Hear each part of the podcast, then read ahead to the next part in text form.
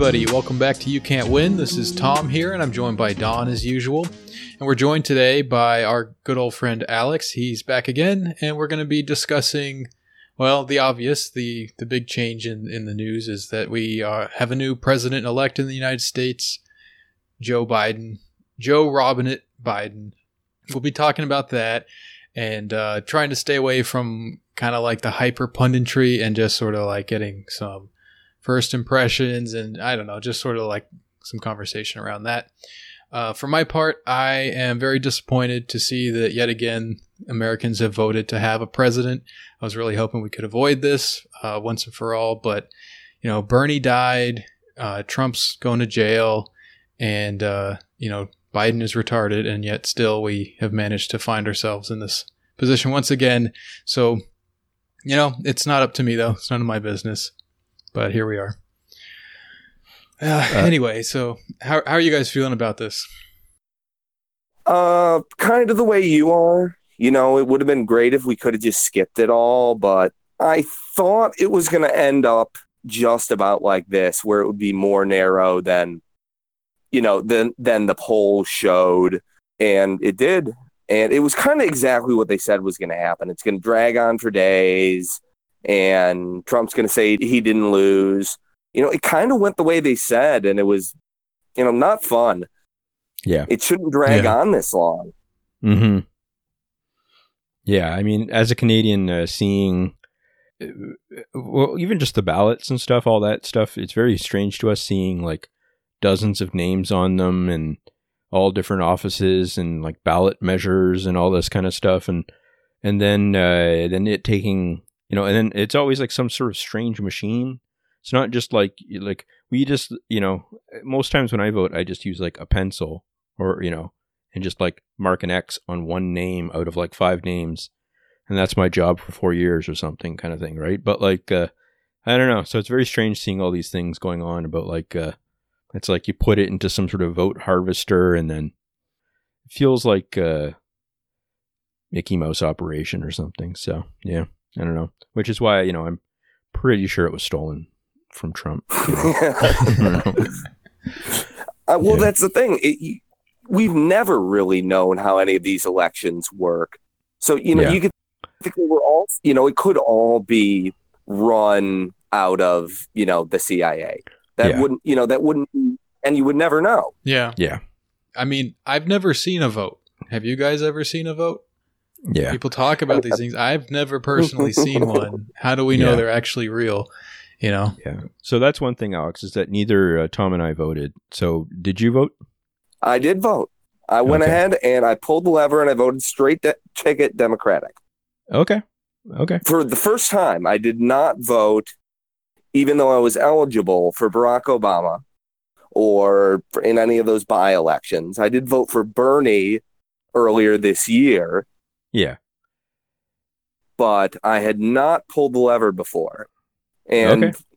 I was I was sick of I was sick of having the Republicans in charge. Yeah. I can't, you know, have any confidence going forward. But, you know, I was sick of them. I've never really liked them. You know, I've had a lot of criticisms of the Democrats and the left in general, but I was sick of them. You know, part of it is really the the, the, environment stuff. You know, I yeah, like the environment. That's, that's something fair. that you know, it's it's interested me for a long time, and you know, I think that the Democrats are a little bit better. You know, sometimes yeah. the Republic, you know, they're not always right. I don't think they're right on nuclear power, and they're certainly um, compromised in that regard. But I thought, you know, let's see the other guys give it a shot for a little while. Yeah. Uh, do you expect anything to happen with the environmental stuff, like in, in you know, um, a little bit. I think it's going to be very minor stuff that yeah. Biden can just do himself. I think that I think that um, there had been some Trump reversals on that policy around the the Clean Air Act stuff. Okay, but yeah, I don't yeah. think anything went through Congress. I think it was all executive fiat. So I believe that there's going to be a you know marginally more attempts at carbon regulation but yeah. it, it's not you know carbon regulation itself really isn't enough it's not really a, a, a plan to, to fix the energy system. It's just sort of a, you know, aspiration that if we do this, it'll fix itself.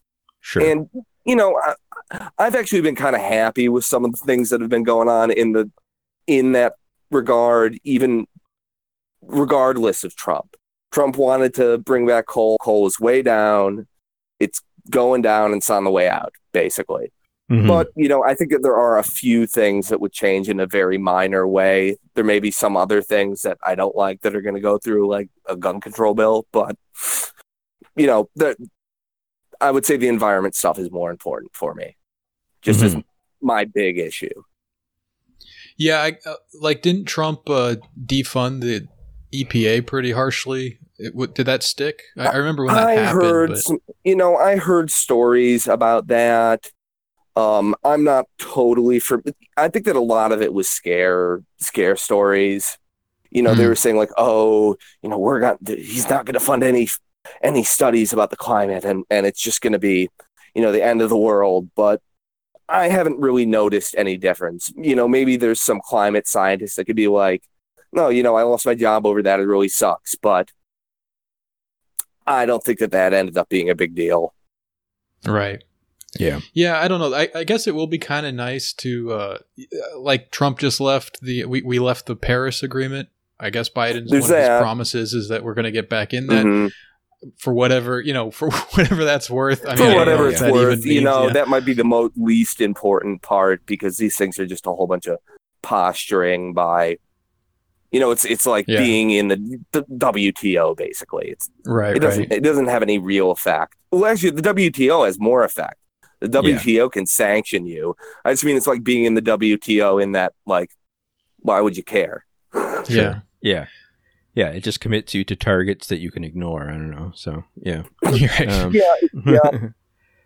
um yeah, I don't know. I think that Canada that's that's gonna be the main like uh the main sort of upshot for Canada and stuff is that you probably see like Trudeau and Biden and a few other countries like Macron and stuff like uh um oh, yeah. you know, being like, uh, uh, you know, internationalism is back, and then a lot of like really weird little treaties and stuff, like little agreements, trying to make it look like, uh, I don't know, the whole world has uh, become progressive again or something. But we'll see. And and I guess you know there'll, there'll, be the benefit of you know Europeans and Canadians are going to like us again.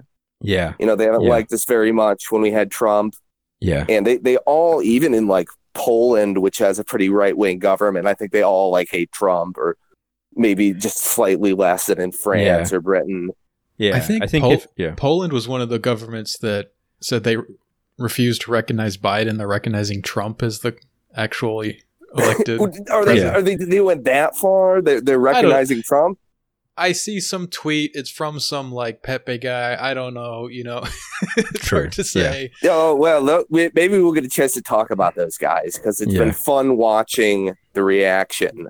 Yeah, yeah. I, I was really expecting uh, post-election Twitter to really stink, but it's been awesome. We had the first night Trump looks like he was winning. That was really fun to see everyone crying about the polls and everyone declaring victory for like based God Emperor Trump. You know, got to have one night of that. The next yep. day it switches and everyone, you know, it's the complete reversal. So I got the best of both worlds. You know, both sides are crying and I'm just like it, on cloud oh, nine. It was, it, it was good. It was good. You know, if you're watching the people that are losing, if mm-hmm. you're watching, you know, the general discourse, I thought it was pretty abysmal. But then everyone, every once in a while, would just come up and be like, you know, if Trump wins Arizona, you know, th- they shouldn't have called that, you know, right, right. and if, and if he wins this and he wins this, it's like, oh, so that's how we're doing it. We're in the bargaining stage here. yeah, yeah, yeah, yeah. And then it just got quite insane, but we can talk about that later. Sure, sure.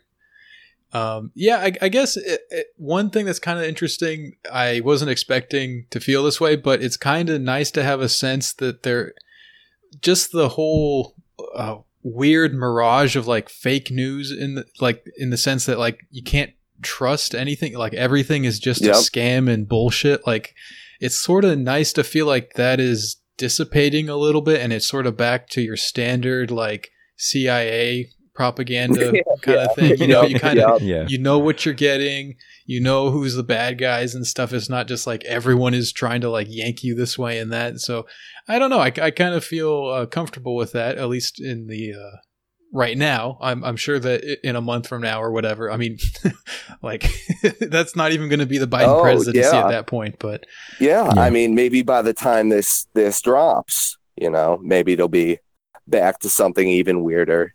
Yeah, who knows? Yeah, yeah things are changing kind of rapidly.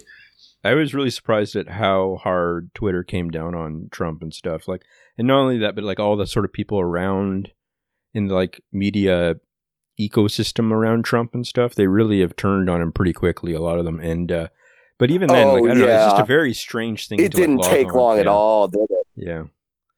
It's yeah, very it's strange to just see all these labels on Trump's tweets, though. I don't know. I feel like, you know, the age of mod stuff is getting worse, but we'll see what happens with. Uh, I don't know. Yeah, with Kamala Harris in the background in the shadows, she's kind of like I don't know. I feel like that is the age of the mods, like ascending. oh yeah. Well, she gives me real Patrick Bateman Bateman vibes. you yeah. agree? Like, you know, Pete, I think the Chapo thing was that that Pete Buttigieg was insane. It's got she's way more insane than he is. Yeah, she yeah. seems uh, very like plastic people sort of a thing. Like there's like a slight delay whenever she uh, like someone says something and she kind of registers, oh, this is my time to laugh. Like there's a slight yep, half second yep. delay, and then she does like that yeah. weird, like canned laughter. Yeah. Did you see her speech tonight or no? A bit of it, or I, am assuming I Tom didn't, but like nope. But, oh no, I, I was I was asleep. Yeah. Yeah. Right. So took it took a early evening nap because yeah. I, I you know I'd woken up at four in the morning. And, I knew I was going to be on here. It's like, well, I got to fit that in there somewhere. Sure. Mm. So I didn't watch any of that. I don't really care what they said. I can't imagine it was yeah. anything. Stuff. Did you watch no. any of it?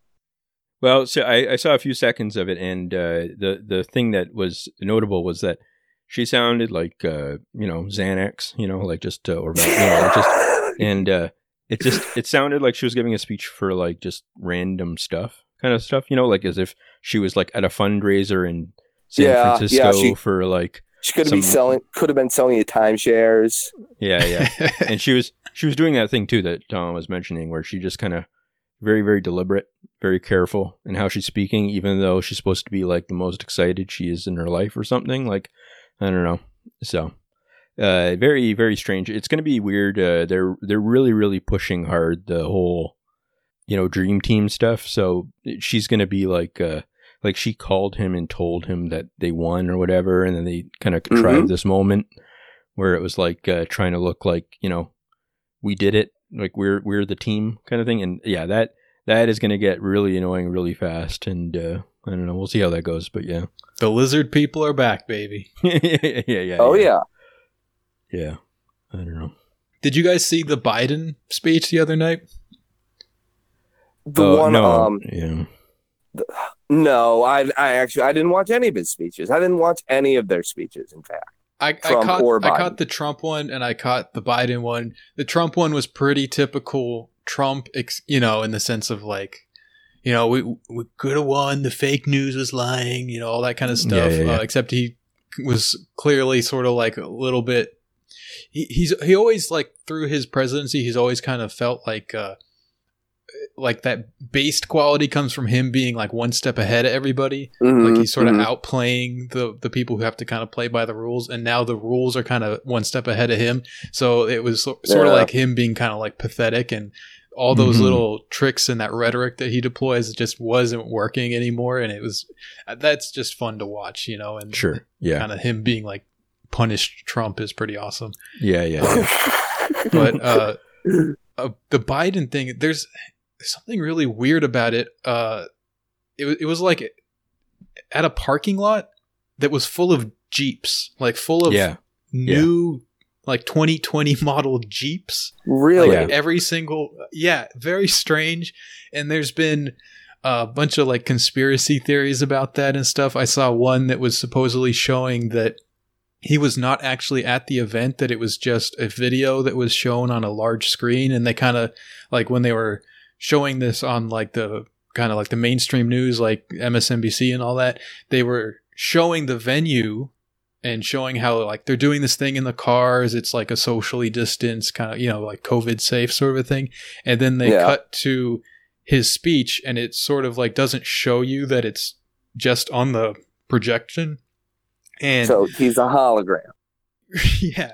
So I don't know if that's true or not. That would be I I could believe it, but I also don't necessarily trust the source I got it from. I get all my news from uh, the subreddit r slash conspiracy, and that's where I saw that. so I don't know, but uh, yeah, I don't know. It was uh, it was a very weird speech. You know, he did his typical like kind of like stuttering and kind of not being able to get through things. Yeah, uh, hundred percent. But it's you know it's really weird that he managed to get this far, being completely just a terrible public speaker.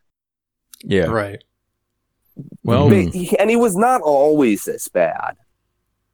Yeah, I mean, I don't know. Whatever Hunter's been smoking the the good Chinese crack, I think maybe he's been giving some of that to, to old Joe to help him get through this campaign. Mm-hmm. Yeah, that's one of the main reasons I didn't watch. I probably should have watched the Trump speech, but I don't like watching Biden speak. He's not good at it. I would say that it's basically the, the dementia thing. That's really the only thing it can be. Yeah, it, I don't know. Do you guys think he's going to make it four years? He might I don't not. Know. I don't think so. He, no. You know, I would say my guess would be yes. They'll they'll give him whatever research drugs they need to keep him through it, but he basically wasn't there to begin with. Yeah. Yeah. It would be really funny if he like died of COVID like the day before oh, inauguration. Oh yeah, yeah, yeah, yeah. Do you well, think they like does, they, they do something like with Osama, where it's like we gave him a traditional Irish Catholic burial at sea, you know, no, no, video of the burial, you know, just kind of a, a, a, statement from the FBI or something. Well, what does happen if he dies before inauguration day? Does uh, Kamala become president, or does Trump? Probably Kamala. I don't know though. I would think so. They voted yeah. for that ticket. That would be really funny though if that happened. If we ended, if he just dies and it's like, oh, turns out you know we read the election rules. Trump wins now. Yeah, yeah. Or actually, even better, if he doesn't die, but he just becomes so senile, like he's totally like just incapable of like speaking properly at all. Like they have to kind of do like a weekend at Bernie's thing, like they kind of like bring him up to the podium and like play something like recorded, you know, like AI. His voice is all like AI generated and stuff. yeah, yeah, yeah. Uh, do you think Trump's going to survive until 2024? Yeah, he's healthy. Uh, so. You have to you have to imagine he's going to be back. He beat COVID, man. He's he's invincible. Oh yeah, and mm. yeah, he's stronger now. Nano machines. Mm-hmm. Oh yeah, yeah, yeah. Yeah, I don't know. I, I feel like he's on his way out. I, I feel like uh, he's gonna have that thing where I don't know. I mean, I guess he could go either way. He could either be revi- revitalized by leaving office, or he could be end up being like uh, you know tweeting two years from now being like, if you look at the records in Philadelphia and stuff, you know, like really, yeah. really, yeah. I don't know. And he goes then, all uh, Sam Hyde. Yeah, yeah, or like Howard Hughes, like just doesn't cut his nails, sits in the, mm-hmm. bat, you know, in his his like some estate, Mar-a-Lago, whatever, just goes like, you know. He does have the germaphobe thing already. Sure. Yeah. Yep. Yeah. So. He was right all along. Yeah. I think I, I, for some reason I just thought that it'd be fun if he became an inventor. Like started like started like living in like something and being like I've developed. He like becomes friends with Elon Musk, but just has bad ideas and stuff. Yeah, him and Kanye they start inventing stuff. He's like yeah, yeah. designing, you know, like shoes or whatever with Kanye. Sure. Yeah. So. Yeah, I, uh, I think he's still going to be around and we really you know it's it's an interesting time because we don't really know what's going to happen next sure. as far as politics goes. Um probably not anything good but do you think that uh, i guess you know this is kind of one of those you know big things where it just i, I kind of want your take on it even though it is pretty straightforward is like do you think that the the left is going to be like the activist left kind of stuff is going to be stronger because of this because they have like a easier someone more theoretically pliable that they can fight against, or is it going to be uh, hurted, you know, hurt because uh, um, they don't have the you know big target of uh, bad, big bad Trump? Mm. Well, I mean, I don't think that the activist left per.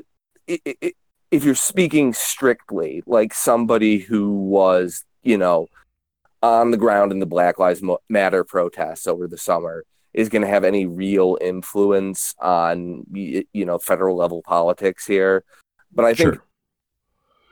that kind of activist left stuff was so successful in the broader liberal culture that it's just kind of going to have an osmosis effect on all that stuff mm-hmm. as long as biden's in office it's going to have effect on some of if not necessarily the people who are at the top level appointments it's going to have an effect on the broader culture of whatever's going on there. Yeah. And it'll probably have some influence informally. Yeah. I've seen a sort of a vein of like a, you know, a stream of memes around, uh, like including like a Washington Post editorial that was like, thank black women for electing Biden and stuff, and a lot yes. of stuff around that. And uh, it's funny because I don't know if I heard that and uh, I were a black woman, which people can't see me, I'm not. But like, uh, if uh, you know, if if I heard that, I would just feel like that was the worst pandering. I don't know. Like, I just, I would feel like uh, really, really diminished by this idea that somehow you're a superhero for uh, just because part of your demographic went one way or the other. I don't know. It just, uh, it seems such like a cheap thing, but I don't know. I mean, at the same time, there is that sort of thing where uh, maybe I'm just you know I don't know like the the counter argument might be I'm so used to it in every other aspect of the world that like I just don't see it otherwise you know? Like right. just so used to turning on Star Wars or whatever and like having the white male hero whatever you know? I don't know. I mean I guess that is the that's the um that's a charitable reading of it, but I think a sure. lot of that stuff is a lot more cynical than that. Sure. You know, yeah. it, it's and it's hard to even separate at a certain level. Like, I don't necessarily disagree with that sentiment. And I think even, you know, probably a lot of more based guys than I, you know, could sympathize with be like, oh, you know, I'm a woman, I don't have enough role models in a general sense. Yeah. Um, but I think it, at, at this point, that kind of thing has become so politicized and so linked into all these other political issues and cultural issues that it's hard to take anyone anyone who says it at face value that that's mm-hmm. really what they're concerned about. I feel like a lot of stuff is actually directed at white liberals to make them feel like sure. I think so. Yeah. They're on the the good guy team, you know. Yeah. Yeah, for sure. Which is like I don't know if you really need to reinforce that message. I feel like they've internalized that pretty strongly. Yeah, but yeah. that's yeah. the constant, yep. you know. Well, th- that's what, you know, that is, even if I think that Biden is maybe the better choice for very narrow reasons that are specific to me, I think it's kind of sad that Trump didn't get to, to win twice because he really did have everybody in power against him, it felt like like I'm sure that there were a lot of like oil and gas companies that really loved Trump. But if you turned on the TV, you know, like we were saying before, like it doesn't even seem like the, the Fox guys even are on his side anymore. Mm-hmm. No, there was some stuff I saw about people like actually in the White House are already like abandoning ship. And they're just like, yeah, all right, the, the, see you later, man. Yep. Yeah. Yep. Yeah. yeah. I mean, it's it's one of those things where I think we'll the further away we get from the vulgarity and the entertaining parts, the more clear it will become that like the mainline stuff, like tax cuts and uh, you know all the the basic things like in judges and all that, that will become more clear. I think that he was just like a standard conservative on all that stuff. But oh, because yeah. because the sort of like weird NGO networks and political campaigners and all that, uh, you know, they were shut out in a lot of ways, and a lot of these strange like carnival acts were brought in.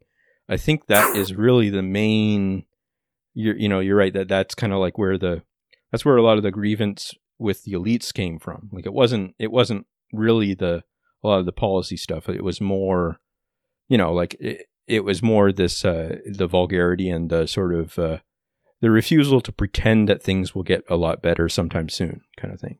I think that yes. Biden is good enough. Biden is good enough that he can kind of hint towards you that look, I'll listen to you and maybe we'll do that, but probably not. That's kind of his yeah.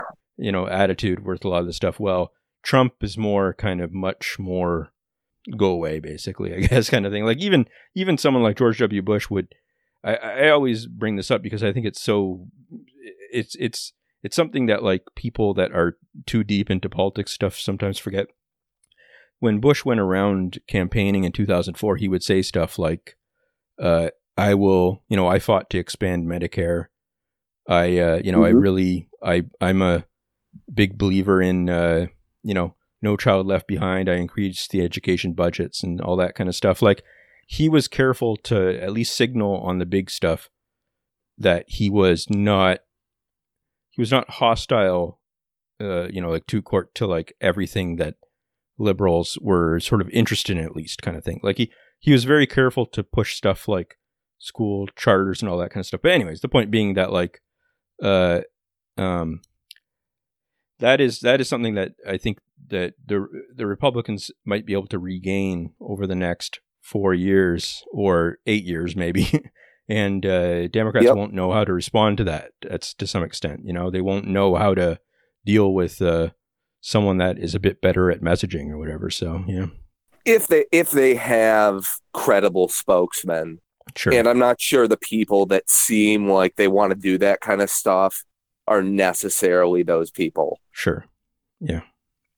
I, you know, it's kind of become like, I think that Trump was, um, he was kind of a vehicle for, and I guess for, for, for both sides, really. For, for Republicans, Trump was, you know, kind of rep, seemed like he represented the idea that the Republicans could make the changes that they wanted to government and society and you know get something back for it and mm-hmm. actually be able to be like oh you know we accomplished that where whereas they really didn't get anything they wanted done under bush unless you just you know wanted to fight a war yeah like the whole um you know i was I was there for the Trump presidency and like the evangelical thing and the culture the the first round or you know last round of the culture war over gay marriage, you know, drugs, public morality kind of stuff. That just all went out the window very quickly, you know, just like sand in their hands. Mm-hmm. Yeah. Yeah. It's been kind of funny to think of like in a way, Trump has been the most progressive president we've ever had on those issues. If you just look at what has happened yeah. during his four years, I mean, whether that has anything to do with him is besides the point. It's just funny to think about like the Trump years being the most progressive, like you know, having the most progressive accomplishments on yeah. those specific issues. Well, yeah, and for a conservative, it's like looking at that. It's like, oh my god, you know, if you're if you're a real social conservative, if that's I don't know how many of those people there really are that aren't just, you know, GOP people in general. Mm-hmm. But if you really were that kind of person, you, it would just be horrifying, you know, watching over the decades as the GOP has done less and less and less on that. Maybe you would be like, oh, we have, we're going to get rid of Roe v. Wade now, you know, with the, with the six um, Republican justices. But even that, you know, like you can drive to another state if they get rid of Roe v. Wade. It you know none of that stuff is coming back. You know you can go to another state and get married, gay married. They get rid of that. That stuff is just it's down the river. Yeah, yeah. I think that uh, I I don't know though. I think you know, and then Trump had that sort of he he gave that hint at least to people that he was somehow the bulwark against that mm-hmm. changing. But I don't know if you know. I don't. I don't know even even the stuff with uh, I'm glad that you kind of said also that the Supreme Court stuff is you know I, I think that there's a lot of tendency to kind of overstate the importance of the social conservative elements of that in the moment because uh, I don't know I, I think it I think it sort of eliminates politics to some extent. I mean that's what the Supreme Court in conservative things wants to do. It wants to try to mm-hmm. take it out of the sphere of politics, but the idea that there wouldn't be a fight be a fight back that's effective and stuff or to some sort of decision that was more restrictive or you know i mean i, I feel like uh, there we have to you know remember that things can push be pushed either way i don't know i think that that's one of the things that's kind of disappointed me with some of the like we're very negative on here a lot of the time about things but uh, mm-hmm. the i think people have been going a little too negative about how bad the biden presidency is going to be when it's just like you know don't don't you know t- it's like take some lithium kind of thing like like even out a bit. Yeah you know yeah. it's gonna it's gonna be okay. I mean it's gonna be as, as pretty much the same. So if it's going to be pretty much the same, it's like, well, okay, well, just well, yeah, you know, I have seen a lot of stuff like, oh, you know, here comes the next war. Yeah, you know, and uh, you know that's something I've always tried to push back on, which is that you know, I don't think there's going to be another war. I don't think there's an appetite for it really in the government. You know, it is. Yeah. Uh, there's not an appetite for it in the public, and yeah. there's not an appetite for it in the military. So I don't think there's going yeah. to be one in the government. Well, you know, I mean, when yeah, yeah, not a serious war. You know, there might be one of the you know Grenada. I don't know. But yeah, but even then, I think that the the key with that is if that's true. Uh, I feel like if you if you sort of extrapolate out a conservative outcome or like a you know negative outcome in the future for that, uh, what makes you different than uh, you know just being a conservative or something like that on those issues? You know what I mean? It's like if if you see a war looming and you don't think you have any sort of effective response to it, but you're still consider yourself a radical leftist or a leftist or whatever, um, I feel like it's like I, I just don't I just don't even know what the goal of being in involved in politics would be at that point, kind of thing. You know what I mean? Like it's a, it seems well, defeatist uh, to start well, with. I don't know you know you're subject to politics even if you can't get anything you want sure yeah because that's true. you know maybe you're you know maybe you wouldn't be interested in politics and you know I, I have a lot of sympathy for that view um but you know politics is interested in you yeah that's gonna that's gonna affect what happens in your life you know to some extent yeah. You know i think that over this campaign i've become more pessimistic about politics in general really getting anything we want in the in you know the short to medium term. Really anyone you know if you have any sort of um positive goals you're trying to achieve i don't know you might be better off you know starting a business or joining a nonprofit if that's your thing. I mean i don't really see a lot good coming out of it in general and i guess that is kind of a conservative or defeatist approach but it, i think it's realistic I, mean, yeah. Uh, yeah. I think that's true. But I, I guess what I'm kind of getting at is this idea that like it it seems I'm I guess I'm talking more about people that are are actively involved in large groups in either like semi sort of leadership or you know some sort sure, of sure. some sort of thing where they're they're asking other people to join them and sure. you know i mean for for the three of us we're not really you know i don't know I, I, we're we're kind of more observers of a lot of this stuff. But like when there's people witnesses. that are sort of like, uh, yeah, witnesses. if there's like, uh, you know, when there's there's people kind of pushing their, I don't know, you know, like when they're they're their organizational kind of forces and stuff, then I think it's a bit strange to to then say, you know, uh, you know, we're, oh, like we're heading into a blender line, or something. You know, or yeah, yeah, I, I hear you on that. Sure. I mean, you said um, it might make more sense to start a business. I think that's exactly what those people are doing. You know? yeah, they, yeah, that, well, they are in their own way. It's just not a business that's really going to help anybody. Well, yeah. That, they're getting into business. it's on us to not not be suckers. It's not on them to like be good guys or whatever. You know what I mean? Sure, sure. And that's uh, fair enough.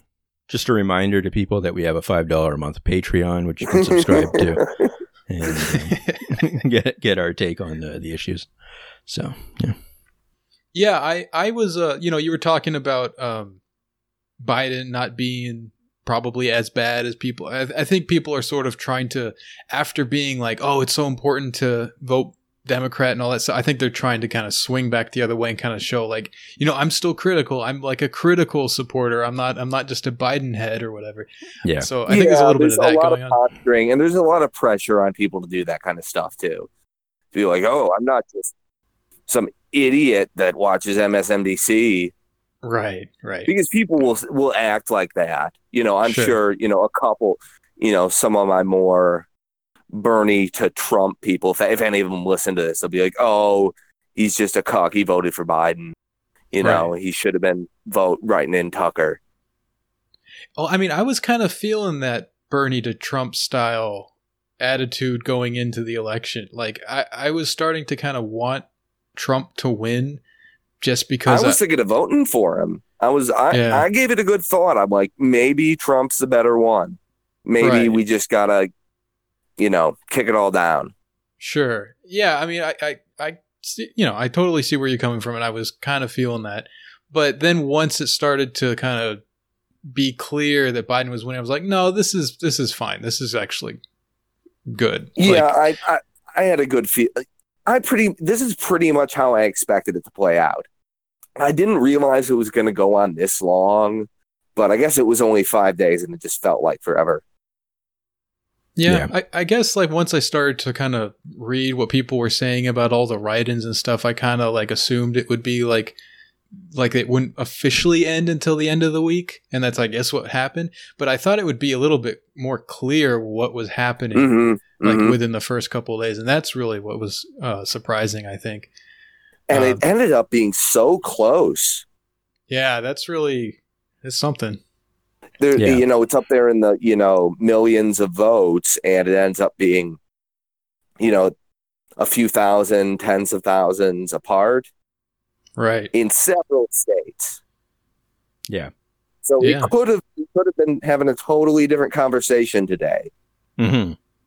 with yeah, just a different yeah. roll of the dice but i mean I, i'm happy that it, it is the end of trump like it would have been going into it i felt like it would have been fun to kind of see more lib tears lefty tears yes. and to have like the kind of like you know just to kind of have that like gloaty pepe feeling but we got that for a night and then it went this other way that kind of caught me by surprise and I'm just happy with this now too. So like I'm, well, I'm that, happy.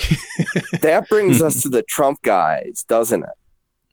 Sure. I want to talk yeah. about these people who no knock on them, but they've been saying some stuff about this election, which is, uh, you know, it doesn't make a whole lot of sense, but they'll act like, you know, everybody else is a sheep for not realizing it about, you know, the vote totals coming in and they've got some sort of math test that proves that the votes couldn't have come in this way. Yeah.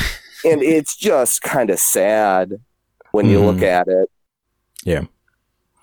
Yeah. Got to learn how to take an L sometimes. That's all. Yeah, it, it it happens, and you know we knew that this was you know, and it's also kind of just, you know, going a little bit too far for Trump. He's, you know, he said he wasn't going to concede last election. He said he wasn't going to concede this election. And you're just kind of, you know, doing a bit more work for him than you need to. Mm-hmm. Yeah. Yeah. Basically, you're buying a little bit of your own supply, kind of getting high on your own supply a little bit, you know? Yeah. Something like that. I don't even necessarily begrudge some guy that sits around and posts on the internet or you know um, watches football and logs onto facebook and complain and you know says something crazy. I don't necessarily care about those people but you have a lot of these like smart you know smart in in, in quotes trump guys like steve Sailer has been a big one. I keep seeing him popping up. Um, he's mainly known for having um, very spicy views on race and IQ and he's right. sitting there on his think pad being like you know these numbers just don't add up. And it's like what are you doing? Yeah. And the the question is you know how you know i don't think that it's going to amount to anything in this election. There's not really anything trump can do. Um, there, there was some talk about you know making him win anyway even though he lost. That's not going to happen. None of that stuff's going to happen but it's going to be like it's going to be like Russiagate or it's going to be like it with the hanging chads, where right. a bunch of Republicans think, oh, you know, he's not really president. And that's all it's going to amount to. Yeah, it seems like there's this w- weird pattern now that I've noticed with a lot of these sorts of issues where things just kind of go the way they go and people can make a stink and whatever about it, but it, it doesn't change what actually like yeah. It just is what it is. You can't actually change anything. It's just going Yeah. the way that it's going to go. So, Well, yeah. yeah. Well, it, it and it's a problem because people refuse to just uh, acknowledge reality in that in that respect, and you know, people can't accept that their guy lost anymore. Right. They maybe have to come up with some sort of thing where the you know their guy didn't lose. Yeah, maybe maybe it's less that things are kind of just on these train tracks that no one can change, and it's more that people are just like there's more crying about stuff. You know, there's just a lot more like, no, this can't be true, kind of thing. You know. Mm-hmm. Yes. I think we're going to get a lot more of these kind of pseudo conflicts over stuff that is really irrelevant to anything. You know, it's kind of a problem that people have made up, like you know, Russia hacked the election, the the the, the ballots are fake, and it's just going to further and further the division in political life and make it less and less likely that we're going to get anything positive out of it. Mm. Well, well, yeah. yeah. I also noticed that like there'll be sort of mom- like eruptions of like discourse that happen where people are really really focused on something and then uh, it sort of reaches this point where some sort of collective decision happens just by i mean it's heavily influenced by uh, you know the people that have actual power but like uh, the you know it reaches some sort of decision and then it moves on and almost everyone moves on completely from it uh, to some extent where Yes. I, I keep thinking about like the Tara Reade stuff with Biden and stuff where Sure. Oh my god, that where- is the yeah. craziest story of the year. Sure. Yeah. Where like uh you know, you had people like AOC saying stuff like, you know, she deserves to be taken seriously, we need to look into this and stuff. And then the second that it was close, you know, the second that Biden was the presumptive nominee, all of that went away basically, like just instantly. So um and I think there was very good um, reason to be skeptical about it too. Oh, really? Once the information came out on it, I mean, I know a lot of people don't like Michael Tracey for kind of being uh, a hot take guy online, but he wrote a good article about, you know, th- this whole saga, and there's so many weird inconsistencies in it. Hmm. Um, like there's not necessarily a lot there, and it's there's reason to be skeptical of Tara Reade. Huh, that's interesting. I mean, I, I didn't look too much into it. I just kind of assumed that it there was some legitimacy to it, you know, hashtag believe women and all that. But uh, anytime you have this kind of accusation against like a political, you know, like it's obviously like a political issue, I, I, I guess it deserves a little bit more scrutiny. like I, I'm struggling to remember the exact details, but it's like this has she did work in the Biden um she worked as a Biden staffer and she had told um her mother or some other confidant that she quit over some sort of sexual harassment thing, but there was no accusation against Biden at the time. And then later, she was one of the people that accused Biden of or either credibly of sniffing her or something like that. Um, I'll believe that. and and then it morphed into um, you know, he sexually assaulted me. I see. Um, and it, and there's really no evidence of that going back. That's, if it if it was real, this was the first time she told anyone, and she had already accused the Biden Biden or the Biden staff of things in the past, and she um. I thought I found the article convincing insofar as that I was not as sure that that this was something deserving that that we had to take seriously anymore. She seems like a you know I guess they always attack the character of you know people who accuse who do this stuff, but she seems like a really strange person. It's been in a lot of legal disputes. It's her name isn't really hmm. even Tara Reade. She's like changed it two or three times. You know, Weird. Why would you I'm change it to sure like she- a famous actress's name that is spelled differently?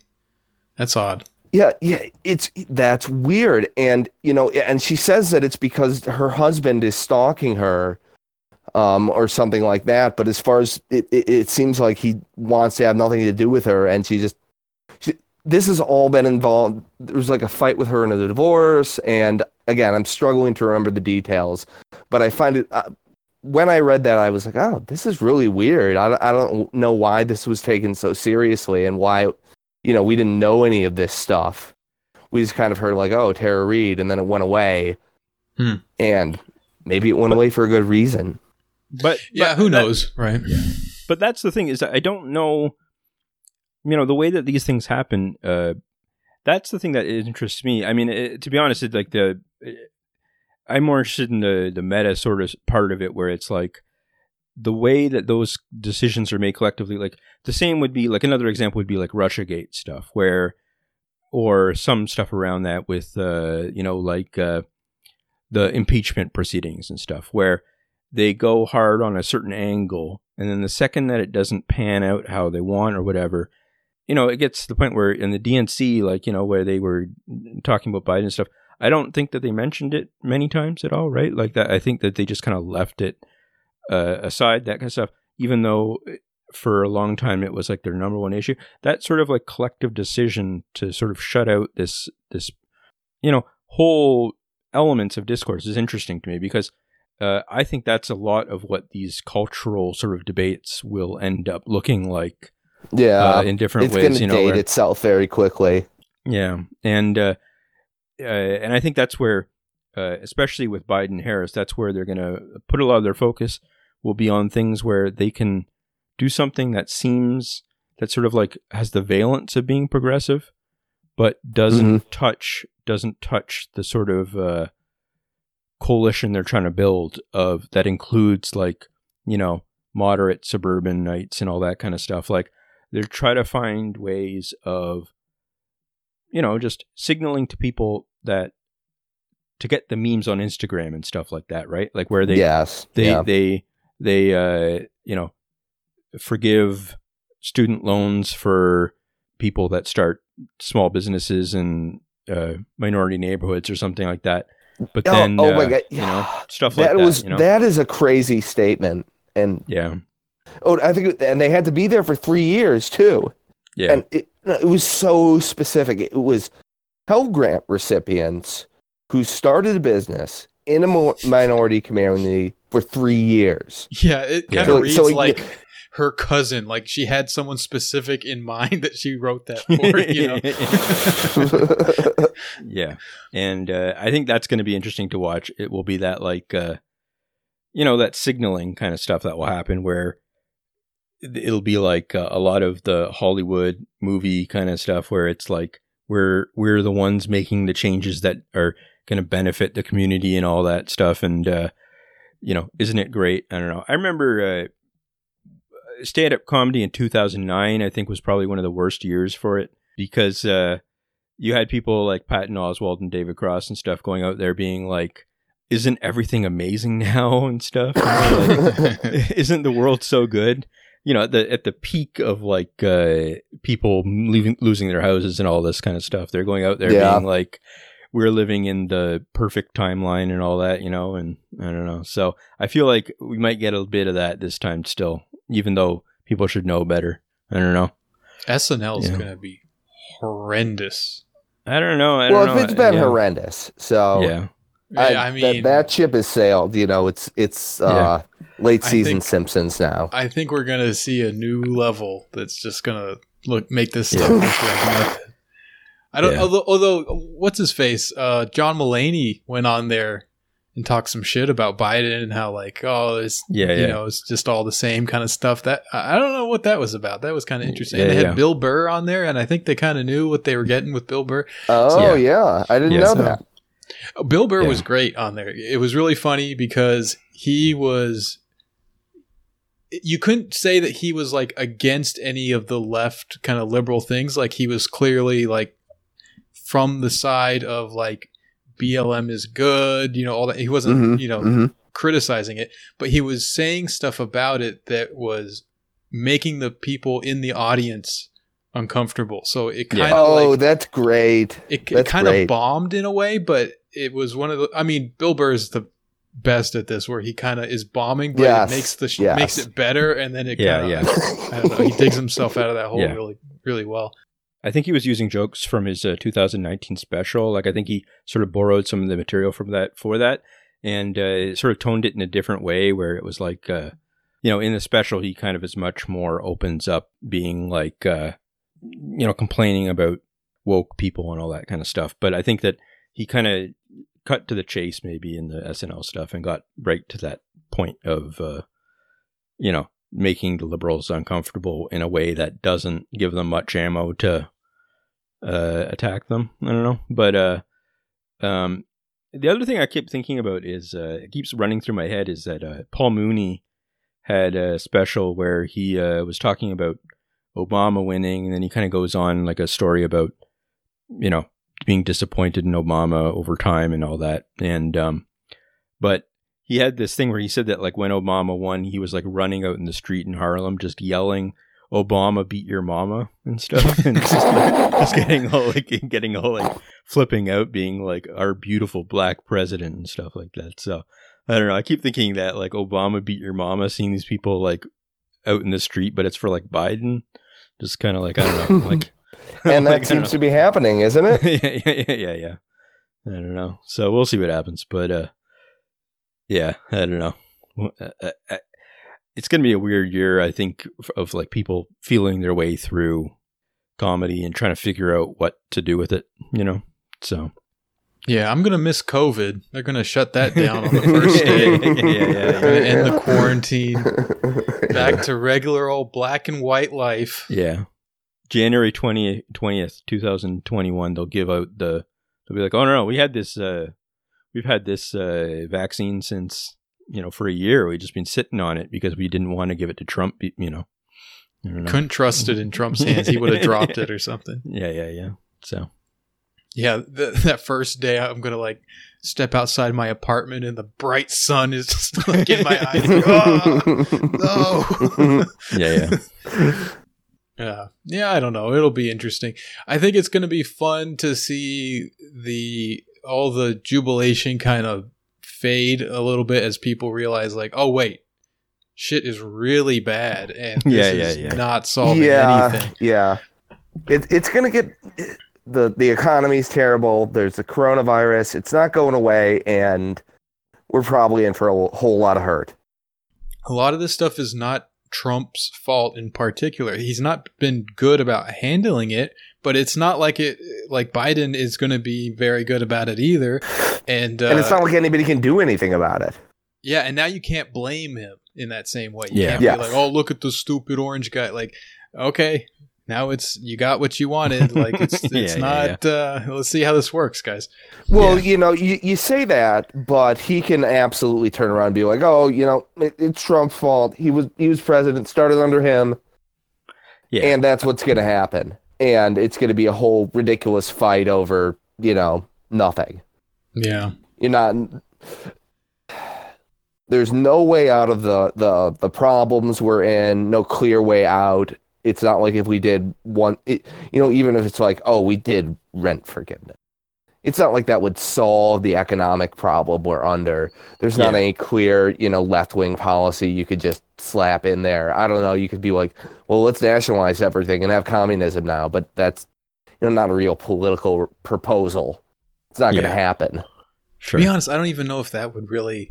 I mean, that would obviously that would be a radical change. There would be huge, you know, that would have a lot of positive benefits and probably some negative consequences as well. But I don't know if that would even solve everything. You know, we, no, we got no, a lot it, of problems. Well, didn't yeah? I mean, you know, it's, you had the Soviet Union and all that. That didn't work out all that well. So, yeah.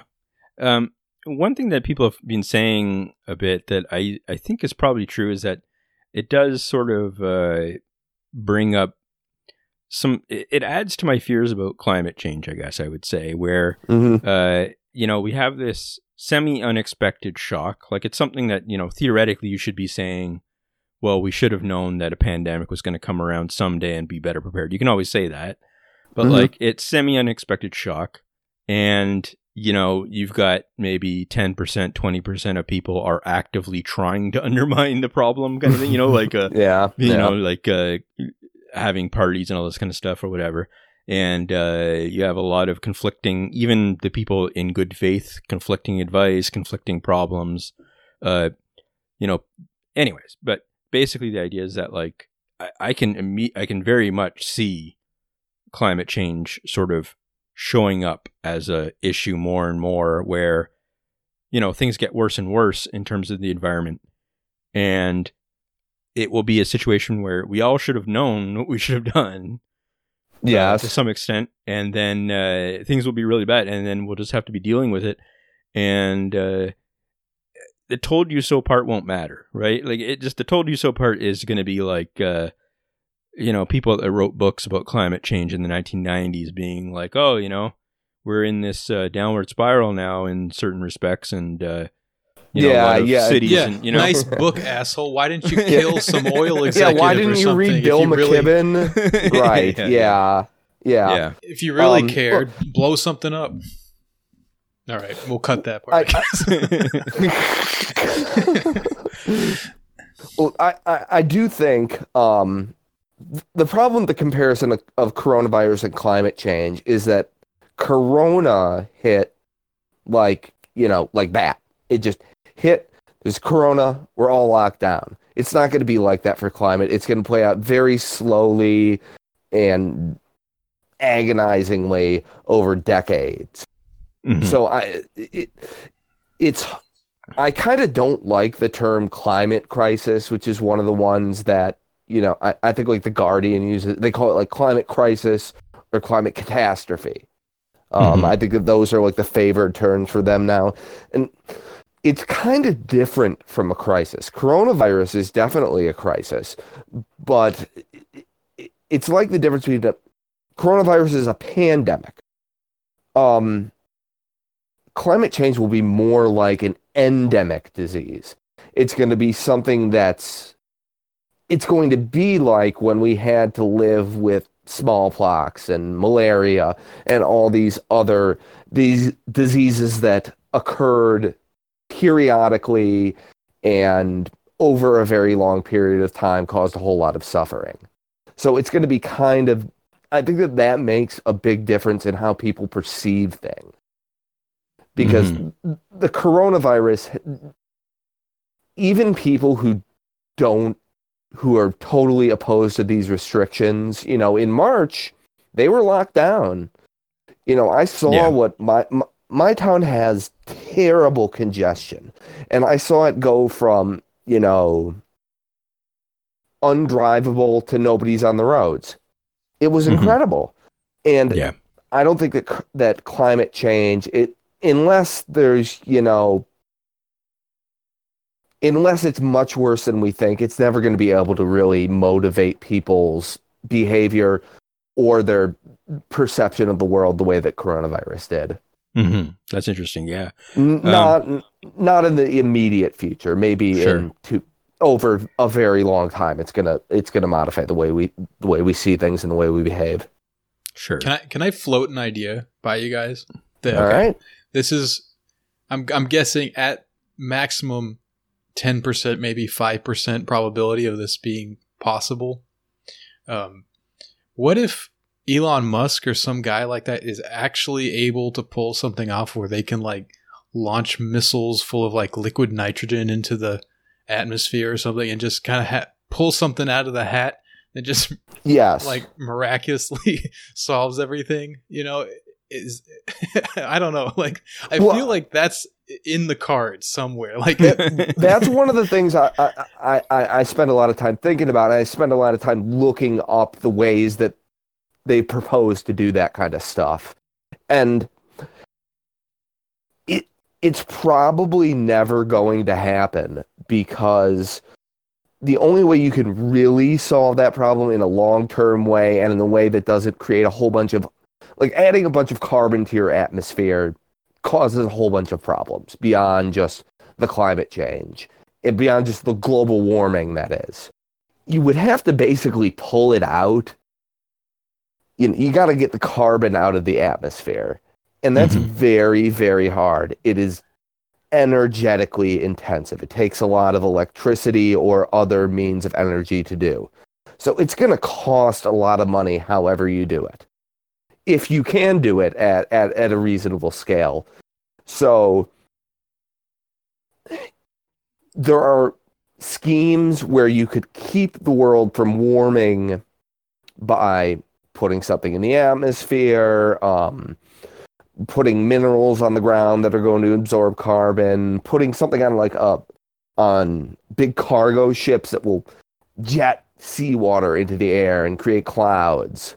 You know, these are, you know, these mad scientist schemes, which, you know, maybe we should do, you know, and it seems for climate change seems pretty bad. Maybe we should do something like that.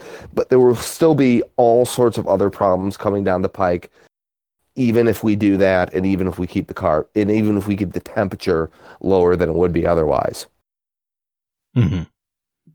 All right. Well um, there's so there's no real there's no there's never going to be a silver bullet.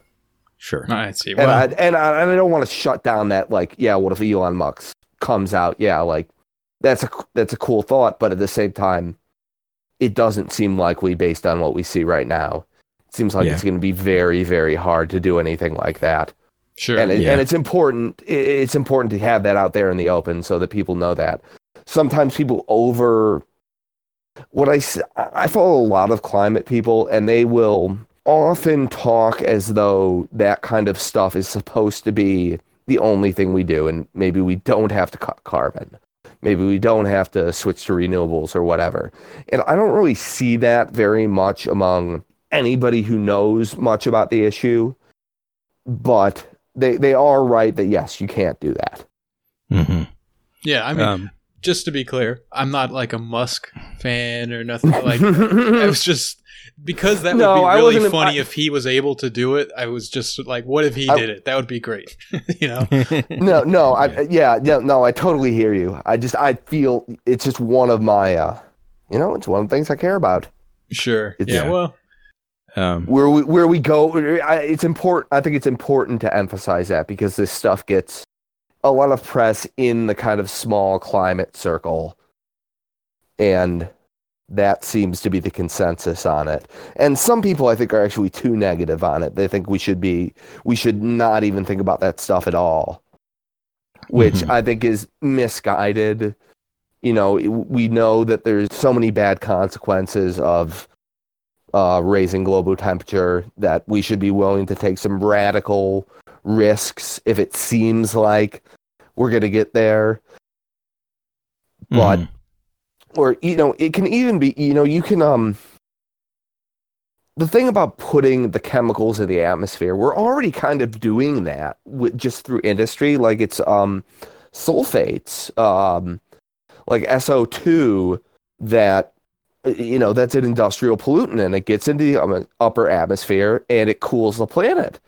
Um, i think it's we should absolutely be thinking about assuming we can get out the polluting industries that are doing that all the coal plants all the i think it, comes from a number of sources but it, mainly from burning fossil fuels. As we burn less fossil fuels we should think seriously about replacing the sulfates that are coming from that and going ahead and getting a little more temperature reduction from just artificially intro- reintroducing them because people say you know there's a there's a big risk in doing that which is true but we're already kind of doing it. So it, there's no reason to think that doing it deliberately is going to be worse for the planet than doing it accidentally right now. Mm-hmm. hmm, sure. Um, yeah this this whole thing about like it being more of a sort of rolling problem that's endemic and stuff it reminds me of uh, something that one of my uh, economist professors uh, um, uh, used to talk about, where he got very angry, uh, not angry, but know, you know, he got concerned that like a lot of the debate around um, pension reform and like social security and things like that. people would like talk a lot in Canada about there being like a crisis, or the United States about like some sort of shortfall and how it was going to fall apart, and then you know, we would all be bankrupted. We wouldn't be able to afford pensions and all this kind of stuff, right? And uh, he he would always. It was kind of funny because he was very relaxed about it, and then he would just kind of go. He's like, "Do people not realize that like you get old one year at a time?" He was like, he was like, he's like, you know, it's like, yeah, okay, maybe 15 years from now there might be a problem. We'll figure it out over 15 years. It's like it's not really, you know, like yeah. that's kind of his uh his thing with that. And I guess that's that is true to some extent with the you know, with these sort of rolling things where it will, you know, uh if it kind of rolls on, then you can kind of think, well, yeah, but that gives us, you know, to some extent uh it time yeah. to fix certain things here and there at least. Not, I, you know, I, definitely yeah. agree with that. And yeah. I think that as you see more serious stuff happening happening with climate, you're going to get Here's the thing. The reason that people will say it's a crisis is that we're going to miss a certain goal or a carbon budget if we don't take X action in X amount of time.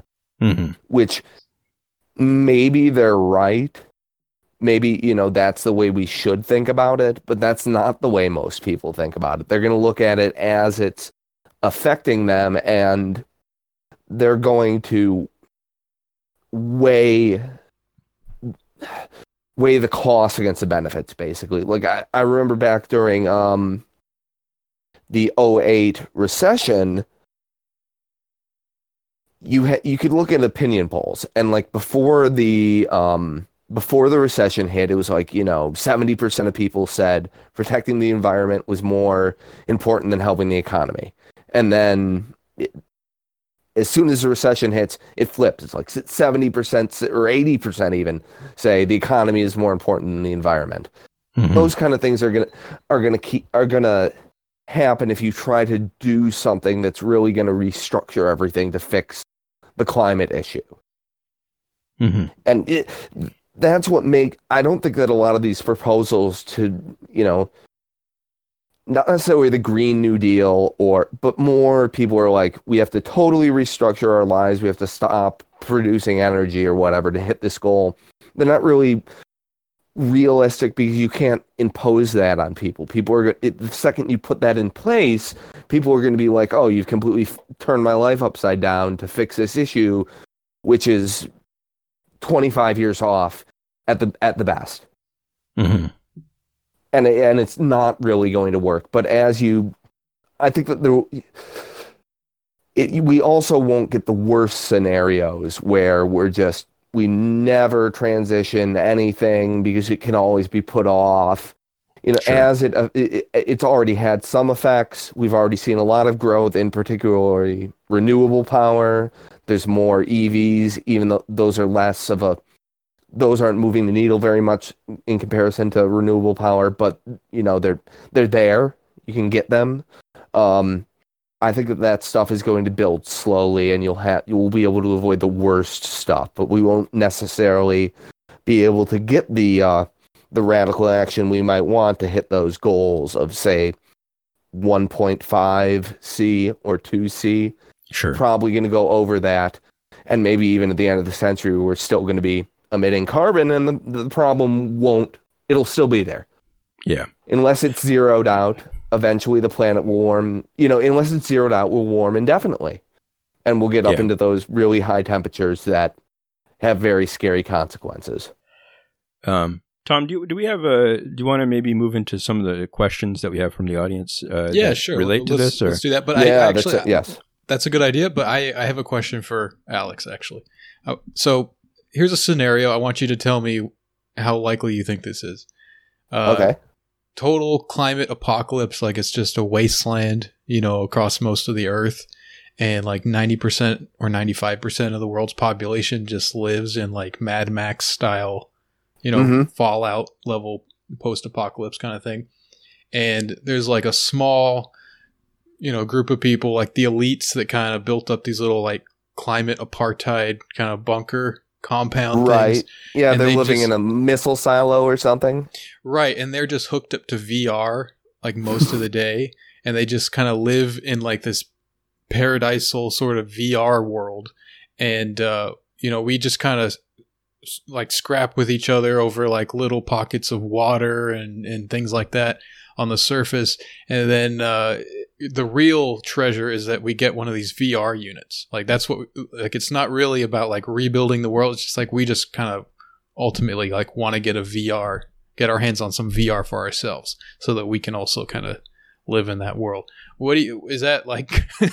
I don't know. What do you that, think of that? that? That you know that'll happen eventually. There's a lot of good um, Jack Vance novels that are kind of that kind of have that in there. They got the you know Jack the dying Earth kind of stuff. Mm-hmm. And like, yeah, that's going to happen eventually, but it's not going to happen because of climate change. It's going to happen because uh, I don't know the old gods or something like that. You know, things yeah. are things are going to run out, but the climate change, you know, that's kind of like a it's like a Reza Negarestani thing where like Salafism is just like this flattening thing that turns the whole world into a desert, and the oil is the inside coming outside or whatever. You know, you've yes. read Cyclonopedia, yeah. right? Yes. Yeah, and and Reza's Reza's on Twitter now, and he he will respond to you. Yeah, have you, have you, we're uh, mutual followers actually. Good, good. Yeah, yeah he's great guy. You know, he's interesting. Really generous and smart, and uh, willing to talk to you about anything. Um, yeah, that's gonna that's all gonna come true. right. Just it, it with if you stretch out the time scales enough. Sure. Yeah, that. I mean, I always just think about like the Sahara used to be green. The Middle East used to be covered in forest. Well, here's not, one not that long nice, ago. Yeah. Well, here's one nice thing about climate change. Even in the in the high end scenarios, one area that's going to get a lot more rain, or at least we think so. We're not. We don't have the the rainfall patterns are not as certain as the temperature change, which already has a lot of variation in it. But we think probably the Sahel region of Africa, right there on the the southern half of the Sahara, is probably going to get more rain, and that may be you know that can also create floods and all sorts of other things. But it seems like that area, it's going to get greener. There's there's that. Huh. That's interesting. you know, in the Quran it says that uh, you plot and plan, but God is the best of planners. So we'll just have to wait and see how what He's got in store for us. Sounds about right. Um, yeah. All right. So let's let's jump into these questions here. Um, I sent out a little call for questions, so we got some specifically for you, Alex. So uh, this should be fun. Okay. Um, okay. So the first one here is how do we develop more cheap power in more places in a decentralized, non-polluting manner? Renewables. If it that's based on that description, it renewables. Um, I'm not sure it should all be decentralized, though. I mean, that's I think that is kind of a um, it's an understandable commitment, but it may be better to have some things more centralized.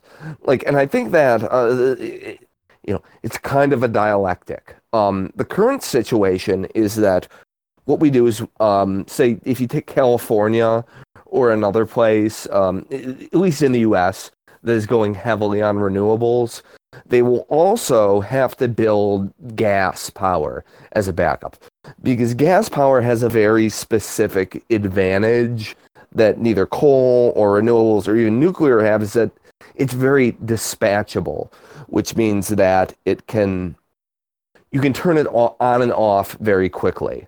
So if there's a spike in demand, you can go ahead and turn it on very quickly and get that power to the people that want it. Um, renewables, you have no control over that at all. Um, on coal and gas, it takes a long time to start up and shut down the plants, and they don't really do that. So I think as you are expanding this kind of distributed renewables re- network, which is not all that distributed, they have big wind farms and big solar farms. Um, there's rooftops solar and so much and stuff like that. But it uh, that's a small part. Um, but it, it, that digression aside, um, you have the distributed, relatively renewables, but you also have the gas coming in on the other end. And obviously, the other problem with the gas is that it emits carbon, not as much as coal, but it about half as much. So, I think if you're talking about something that would do it perfectly it's hard to say. I mean there's um id there's you would have to have new technology i would think um is the only way. If you want to if you want to keep the if you want to keep the levels you know at where they are and rising in places where it's deficient you'd need um, small modular nuclear reactors uh, some way to do better geothermal um, or s- some sort of breakthrough in storage technology which may not which may be like thermodynamically impossible Hmm.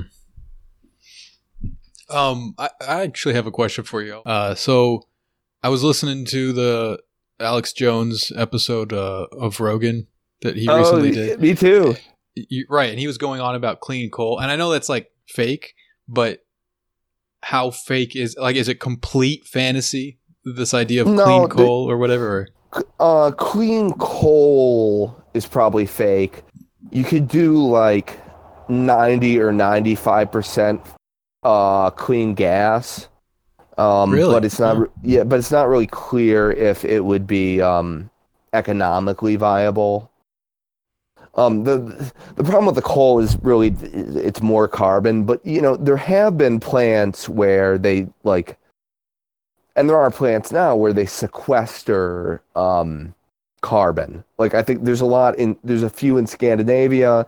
There's one that operated in the U.S. and it's gone because it couldn't make money. But it's not it's not technically impossible. But whether it is uh, cost effective and if we can have a larger infrastructure and economy that can support it. It's it, it's really not sure. I I think if you the you were talking before about you know Elon Musk fixes the problem.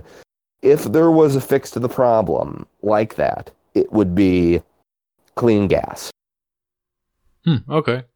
Yeah, because like Jones was saying that in Utah, there's like sources of clean coal that can power the entire world a thousand times over for years, and that it's uh, it burns so clean it only separates into like pure carbon and pure water.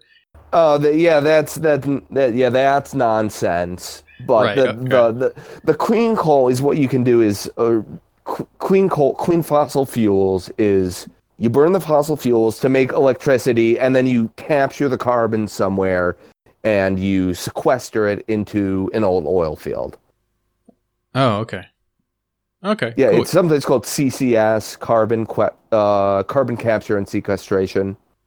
I see. and that is you know a lot of environmentalists are totally opposed to it at all but looking at the um the way that renewables have really taken off and become um extremely cheap i think that um and the way they pair so well with gas if you could actually do that you know it wouldn't be the best solution we would still have carbon being emitted but it would be considerably better than the other options we have. Um, Mhm. at, le- it, at least in ter- at least short term. Um, yeah. if you're talking, if we had a that might- world that would that was powered by renewables and gas with CCS in 2100, that would be a good end to the, to the climate story of the century. I would think. Huh. Okay. And that seems a little bit less like extreme in terms of the kinds of reforms that are not, you know, that need to be made like at a political, economic sort of level. You know, if you're still using gas, like you're not taken from the wallet of like the elites too bad. You know what I mean? You're still kind of Yes, They get- they get get and I think that yes, and uh, and I guess it, I'm duty bound to mention that they have been. Well, this kind of gets into a whole other can of worms, but there are. Let's just say there are many, many people that would dispute whether this is viable at all and whether we should even be talking about it. But I'll let them make their own case. Okay, sure. Yeah, we got we got plenty of questions to get through, so let's keep moving here. Um, next one is true or false? Because there are no permanent resource scarcities, no resource limits, and no intergenerational equity, all most conservation ep- efforts do is deprive existing populations from the advantages that exist in contemporary use of the resource base. So that's a bit That's difficult a- to parse. Do you understand the question there? Um, I do, and I think I, I think I accept a lot of the premises. What is the, what's the inter intergenerational equity? I don't know. no, I'm I'm, I'm not sure what that means. Um, but the let's say no permanent resource scarcities. I think that's true. And no um, resource limits. then maybe at least in the short term, there's not. We're not going to run out of iron this century. Right. Okay. Um, and what was the other one? Those those were the three, and so because of that, all that conservation efforts do is deprive existing populations from the advantages that exist in contemporary use of the resource space. So it seems like by though given those three premises, it's there's no point in conserving. Uh okay.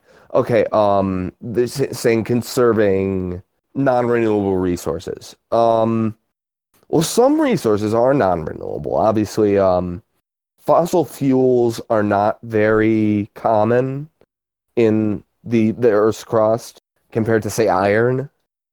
Um, obviously, you want to conserve those, even if you want things that are not just oil. You, you you might want plastic. You would want to conserve those. But as far as like metals go, I don't think there's necessarily a reason that you would have to conserve. We should just use less zinc because we're going to run out eventually. Maybe we I don't well, think zinc people might are be concerned about Maybe that, though, zinc right? would run out in you know five thousand years or something. I have really no idea. Well, and I guess that's the point. In the very very long term, you could run into to, to shortages for some of these resources. You know, I'm kind I kind of lean on the uh, cornucopian edge of that stuff. I was talking about it with somebody earlier, um, where it we don't have to worry about immediate resource shortages, but maybe in the long term, it would be better to to conserve these things. Um, whether we should do it now, whether we should really be do it, we should use as little as as possible. Maybe not. I'm not sure. Um, especially if you're talking about like international development. If people need a bunch of steel to build factories, go ahead and do it. Um, but I think in the in the longer term, I think it's something that should be taken more seriously. But it, it's not necessarily relevant for any decision you would make today. Yeah. So, yeah. So two things on this. One one is that I'm pretty sure this question it's like a facetious question that is making fun of cornucopianism. I think that's uh, that's probably true. That's that's the angle. And then uh, the other thing though is that we had a poster, uh, a beloved poster on uh, the Rhizzone that is named Mustang, who uh, used to bring up bring up a lot that uh, scarcity of metals in renewables and stuff, and, and uh, hey, he would say stuff about what's how, up, Mustang. Thanks for sending in the question. yeah, um, you know, like copper shortages and stuff like that. Like he thought that uh, that the renewables would reach a limit of utility because you have to build solar panels and stuff. Do you believe that at all? Do you think that there's some? Oh, no? it's total like nonsense basically. Okay. I mean, you know, and and well, let's see. You know, obviously, we're not going to run out of the metals. You know, not anytime soon. If a very long term, thousands, tens of thousands of years. That that could have, maybe hundreds if you're pessimistic. Um, okay.